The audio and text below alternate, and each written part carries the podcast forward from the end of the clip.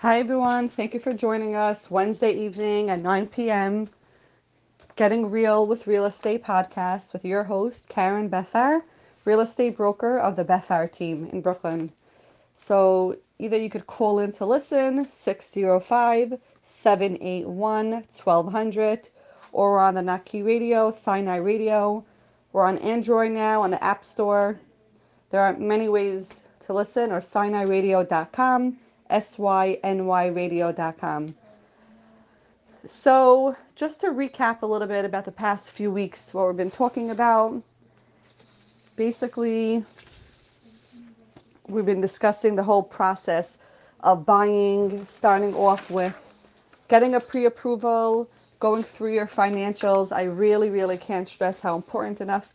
I'll give you an example. I have a home now that we have two offers that are very close. The owner's willing to accept either one of them. And they're one of them, the owner would like to take their offer and they're willing to give a number that makes sense, but they don't have a pre-approval. Their pre-approval is not ready. Their accountant was out of the office for two days, couldn't give in the documents to the mortgage broker, and they're really waiting. And he could be losing his house, honestly, because he didn't have his pre-approval in his inbox.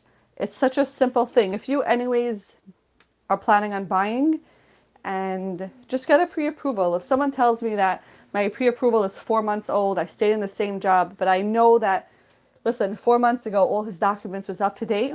I could pretty much assume that things stay the same. At least I'm a little more confident.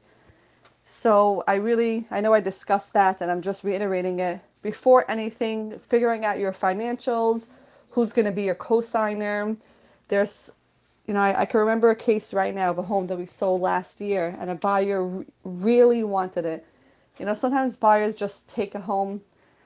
Um, you know, it's a home that they like, but sometimes you see that someone really loves the home and they want to make it work, and it just fits their needs for so many ways. And they had three people that were willing to co-sign, and they kept saying it's not a problem. Like when when we find a house, they said they'll step up to the plate. At the end of the day, none of those three ended up working out to be a co-signer. One backed out, and the other two just couldn't do. They had so much.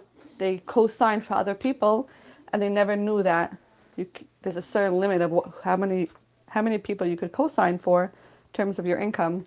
So financials is so important uh, we discussed that. We discussed buyers and making a list of what's important to you and just being open minded, going to look. I see many times buyers that are tell me I'm never going to buy this type of house. I only want attached. I mean detached. No one tells me I only want attached. Um, there's certain criteria that they're not willing to be flexible on. It's like when someone's dating and they're like, I only want this type of person, and then you see them 20 years later, you're like, hmm, I would never imagine they marry that type of person. So same thing with a house, I guess, a little similar um, in certain aspects. That just go look. Doesn't hurt you to just go look. Uh, we discussed a little bit about buyer etiquette. If you're a buyer looking at homes, um, be mindful. There's actually a seller who lives in the home and they're emotionally attached to it. Or it could be it's a renter that works full time and is struggling to just like pay the rent and you're intruding on their house. So be careful the comments you say, be careful what you say in front of their kids. We've discussed that etiquette. We discussed just being mindful of the weather outside, a simple thing like that. You know, you're wearing shoes, it's the mother just cleaned the, you know, someone who lives there cleaned the house. Offer to take your shoes off or a little etiquette like that. It really makes such a big difference. I have sometimes sellers who tell me, oh, that one, they were rude or that one they commented. Just this morning, we sold a house a few months ago, and the seller happened to call the office for another reason, and she told um, my secretary, um, "Do you know I passed by that house and they gutted the whole thing? There's nothing left."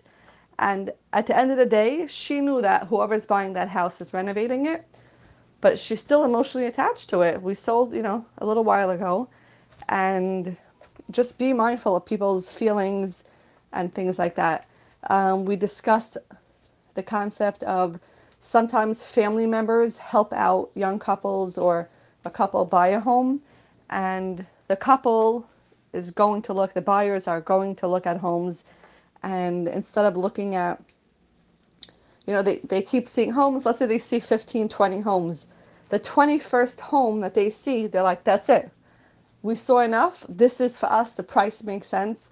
They bring in their family, and all of a sudden, the family member's like, what? This is crazy price. They're not in tune with the market, and no one's blaming them. They didn't buy a house since, you know, 1978 when the prices were like 250 and all of a sudden they're like 1.1 for this that's insane but at the end of the day the 1.1 that these buyers are looking really the house is worth a million too so making sure that your family members are on the same page if they can't physically come and see the home every home obviously it's hard to let them see every home first you go see it if you like it either send them a link to it keep them up to date on how the market is. It'll just help you later on. I see that a lot of times that like a, you know a couple they finally a buyer finally finds a house that works for them, but then their family just nicks it. Um, and I'm very into whatever your family says, like go with that, you know, take their advice. But at the end of the day, sometimes the family member themselves tell me, I wish I would have known that's the market. You know, they don't know it's a good deal. So we discussed that. We had um, Aria Brescher, a mortgage broker, speak on our line all about the whole process of mortgages.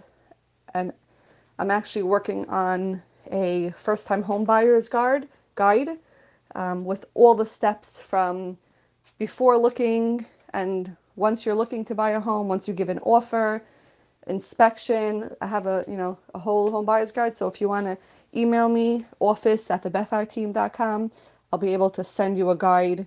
It's um, very clear, specific, a lot of different details that people don't know we put in there. So I worked on that with Aria Brescher. Uh, we had um, on the line over here, Getting Real with Real Estate, Stephen Perillis, a real estate attorney, telling us different um, things that can come up in a process, what to look for in a real estate attorney. And I always say your uncle could be an attorney, your cousin, your neighbor. Make sure you use a real estate attorney. They generally, in Brooklyn, where I work in Midwood, Madison, Marine Park, generally around 2000 could be a little less, a little more.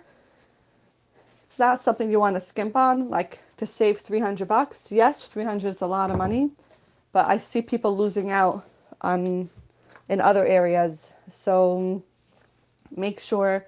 I'll give you an example of you know a, something that just came to my head where a cheaper real estate attorney, um, cheaper I meaning in terms of price and the quality of service they give you. A real estate attorney should be accessible to you, or his staff should be accessible if you have questions, or if you email them. Yes, there are some buyers who will take advantage of that and call the attorney 10 times a day and then wonder why they're not calling them back 10 times. So obviously in you know everything in moderation, but a real estate attorney should be able to not just you know agree to every single demand from that the other party wants in the transaction, but be smart on what to give in, what to not give in. I had recently, uh, yeah, about a year ago, we had a deal that the seller's attorney was insisting that the whole down payment be given by signing contract. And that's insane. No one does that. If let's say you're giving total of 20% down payment or 50% down payment, then generally by signing contract you need 10%. Sometimes it could take less, like if you're selling a property and you only have 5%, they'll usually okay with that if there's a specific reason. But one attorney we did a deal with, and my buyers were using a very reasonable attorney who was open minded, but he was like, we never give full down payment by signing contract. And this seller's attorney was saying that's the new style that's coming out which I asked around other people and they're like, it's not a style, no one does that. That's insane. So making sure that you have a real estate attorney that you're comfortable with, that goes with your style, that's accessible. Some real estate attorneys, they're great with texting. I personally love texting, love WhatsApping. It's my preferred method. So some real estate attorneys like everything on the phone. Some don't even have a fax. So make sure that, you know, not not everything is created equal. Not all attorneys are equal. Find one that goes with your style. And yes, if a family member is a attorney, or you yourself are an attorney, just get do yourself a favor, get a real estate attorney that specializes in real estate, that knows, you know, what to pick on, what not to pick on. That's also important. If someone is a regular attorney and not necessarily a real estate attorney, they won't know like they won't know what to make a big deal and what not to make a big deal. So basically to come to today's topic, we I'll just give you a little bit of a background. So, since I'm a real estate broker in Brooklyn for six years by now, yes, it's exactly six years, I get I often get calls from random people in my neighborhood, friends, people that follow me on social media, that their children, their husband, themselves, they're thinking of going into real estate and it looks like so much fun. They love houses. Happens to be, I would, growing up, I never thought in my wildest dreams I would ever be a real estate broker, let alone I never had a passion for houses or design. I appreciate it. I like organizing, um, but I like designing is not my thing. I don't drive by a house and say, let me go look at homes. Some people love to look at open houses. Like they just walk in to see layouts. I'm not that type of person at all. So I didn't go into real estate for the love of homes. I happen to love helping people and I love challenges, so it just worked. Um, so a little bit what I wanted to discuss today is what are certain qualities needed in a real estate agent and is it the right field for you? Just a little bit about that, especially now, um, specifically this time of year, a lot of um, kids, I say kids because if they graduate high school, they're kids, but I guess teenagers that are not there, applied for college or applied for a job. They're not sure what they're doing yet in life. They're 18 years old, and or someone that's graduated a few years ago, or they already have a job that they're just not happy in. You know, 18, 24 year old, 29 year old. So a lot of parents tell me like you know, I want my son to get into it. I want my daughter to get into it. But I always say like, what do they? What are your? What does your child want to do? You want them to get into it. But I, you know, always look at the child, the actual teenager or the adult that wants to get into real estate and find out why do they want to get into real estate. And when I sometimes I speak to them on the phone, and I always say like if one of the first reasons that someone says they want to get into real estate is like the potential is great, like you can make tons of money. Then like right away in my mind, I'm like, oh my gosh, like very hard to be successful with that mindset. You know, when you tell yourself like I want to make X amount of money in this this year, it doesn't work like that. This is my opinion. Everyone has their own entitled to their own opinion. But I think in the long term, it's very hard to be successful when you're just focused on the money aspect. Uh, when I, the way I started in real estate, I'll give you a little bit of background. I was a special ed therapist. I have a master's in psychology and special ed. I worked for many years as a SEIT, which is um, working with children with behavioral and learning needs in a regular classroom setting. So I worked, um, I don't remember how many years exactly. I worked many years, under 10 years, something like that. And I really enjoyed it. It was a job that I loved to do. I loved helping, you know, I love helping people, so I love helping children. And when I was in the classroom, giving insight to the teachers about other children, and I love challenges. So I was generally given the more behavioral kids, I guess I would say, um, and it definitely had some paperwork involved in it. Did not like the paperwork part everyone has different things they love. So like when people call me up and they tell me like I'm a nine to five type of person, like I love organization, sitting by a desk, like give me any job, but like I need to have structure. Like real estate's not for you. So that's like you could work in a type of real estate, like maybe in a property management office. I, I could guide them to that. But like I'm not a nine to five type of person.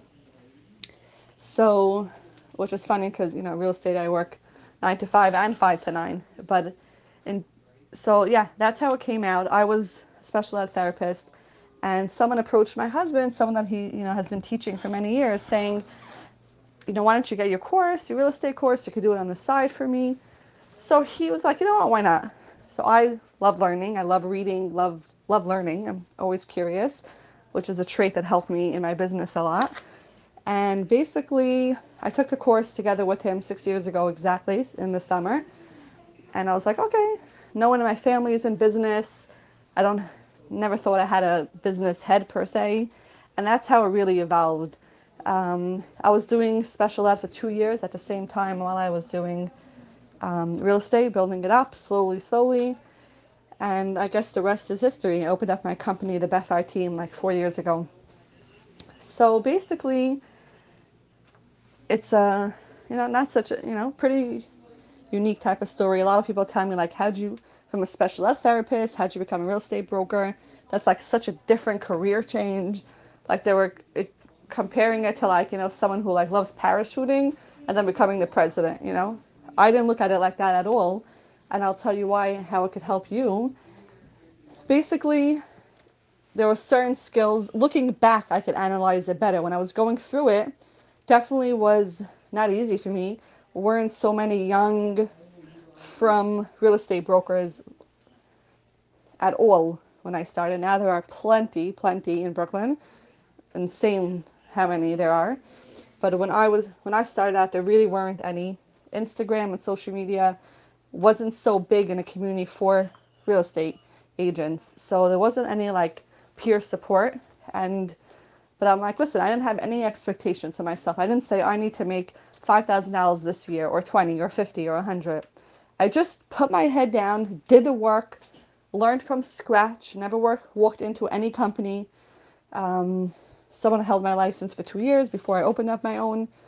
But I, when people tell me, oh, oh my gosh, I got no training for my company, I'm like, so just figure it out yourself. Like, there's Google, there's YouTube, like, figure it out. There's so many mentors. If you look, there's a lot of opportunities. And that goes in any job. Like, so my advice to like people that, you know, either have a career ready and have a went to school, they're a CPA or they're what a pharmacist or anything. Even if you went to school for six years, eight years, five years, sometimes it's so hard for you to think like I have to all of a sudden pivot into a different job. Like I wasted my time you know, I could easily could have thought of that. What do you mean? I went to school with so much money and time and energy, and I had to take so many state tests, and I could have told myself like, what do you mean? Like that's a waste. But if you keep looking back and saying that, then that's a waste. Imagine you're 60 years old and you're like, when I was 28, I could have. That's when I switched into real estate. Um, I think I just dated aged myself. Um, you, you know, you basically could have I, could have just started real estate years ago, or I could have, you know, just told myself, oh, I'm not going to go to switch jobs because what a waste. I, I paid so much for my schooling. It's so weird to switch. But no, like I find that more and more people are pivoting in their career. Like they're just saying, whatever schooling I went to helped me get to where I am, and now I'm going to learn new skills and just reinvent myself. So I find that's very important if teenagers who are hearing this or parents of teenagers could just take that advice and tell themselves, listen, um, my son or child daughter is 18, 19. Let them figure it out. Obviously, you know you're used to putting your kid through preschool, playgroup, and preschool, and school, and high school, and being involved in everything. But it's okay for them to, you know, go to nursing school for one year or two years and figure out it's not for them.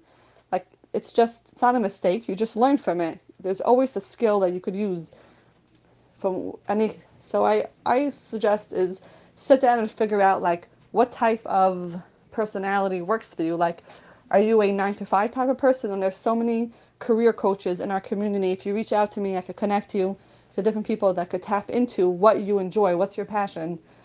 You know, like I started using LinkedIn exactly a year ago there was a LinkedIn event for the frum community in Brooklyn. I went to it and I met so many people who do like jobs I never heard of, like a copywriter. I used to think copywriters for like movies. I don't even I don't even know what I thought a copywriter was. But now I learned there's so many copywriters that they just do copy. They just write the words for a website or you know different you know text that you that's needed. That's a real job. So there's and you know years ago people will think like what that's a job. So find what your passion is, what you like to do, and just go mentor someone. Go be mentored by people. Go intern. There's some schools that have these intern programs. There are some schools that have these intern programs where you can just you know every few weeks train by someone else or every two three months, and you get a feeling firsthand of what type, what job exactly am I getting into, the ins and outs of it, and you yourself will realize, listen to yourself, your cues, your style, and based off of that, you'll get some sort of, you know, inclination of where to start. So, you know, switching careers for me was very weird in the beginning. It was like, just I had to redefine who I was. You know, real estate broker is like very business oriented, and in general, people looked at it as like a cutthroat business. So they like when you say you're a teacher, it's like one personality. Special ed teacher is a different, like a little better personality, meaning not better, but like a little more compassionate. You know that mindset. And then like a real estate agent is like is looked at as aggressive and cutthroat and maybe not the honest in the business. So for me, it was like merging those two personas together. But you know what? Like I had to realize what I enjoyed and I love the thrill of like not knowing what this week is going to bring. That's my, for me, I enjoy that. I love the changing up of things. But some people who like the consistency, but love working in, could could get different types of jobs. So, just, you know, looking at, you know, looking at where you stand and what you want to do. It's fine if your 21 year old was in college going for one thing and changed because listen, your 25 year old person is different than your 40 year old person or your 60 year old person. Everyone is different in, in their sense. So, you know, I know many people who spent years in school and have debt and they say, how can I just leave what I did and start something else? Obviously, everything has to be thought out and it can't just come from a place of, it's not working for me, I'm giving up. For sure not. But like, you know, I stayed at my other job for two years while doing both at the same time, you know, till I was ready to give it up. So I meet so many people who are in their 20s and they're unsure what they want to do. So they go from one job to the next to the next without just sitting and analyzing like what what type am I? What can I do? And there's so many mentors that are available. So basically that's my uh, story in a nutshell and I hope I was able to um, inspire you, any of you that are listening, to do a career that you like and enjoy and you find, you know, passion in and if any of you want to reach out, you could reach me at office at thebethfireteam.com or on Instagram at the LinkedIn, Karen Bethfire. Again, thank you for joining and tuning in. Your host, Karen Bethfire and the Bethfire Team, getting real with real estate every Wednesday at 9 p.m. If you have any questions or topics that you would like us to discuss in the future, I got this as a topic actually from one mother. If you would have a topic that you want me to discuss in the future, please reach out. You could email us, or our number is 347 988 2526 and sinai-radio.com. You could hear all our past podcasts and other amazing speakers. Thank you and all the best.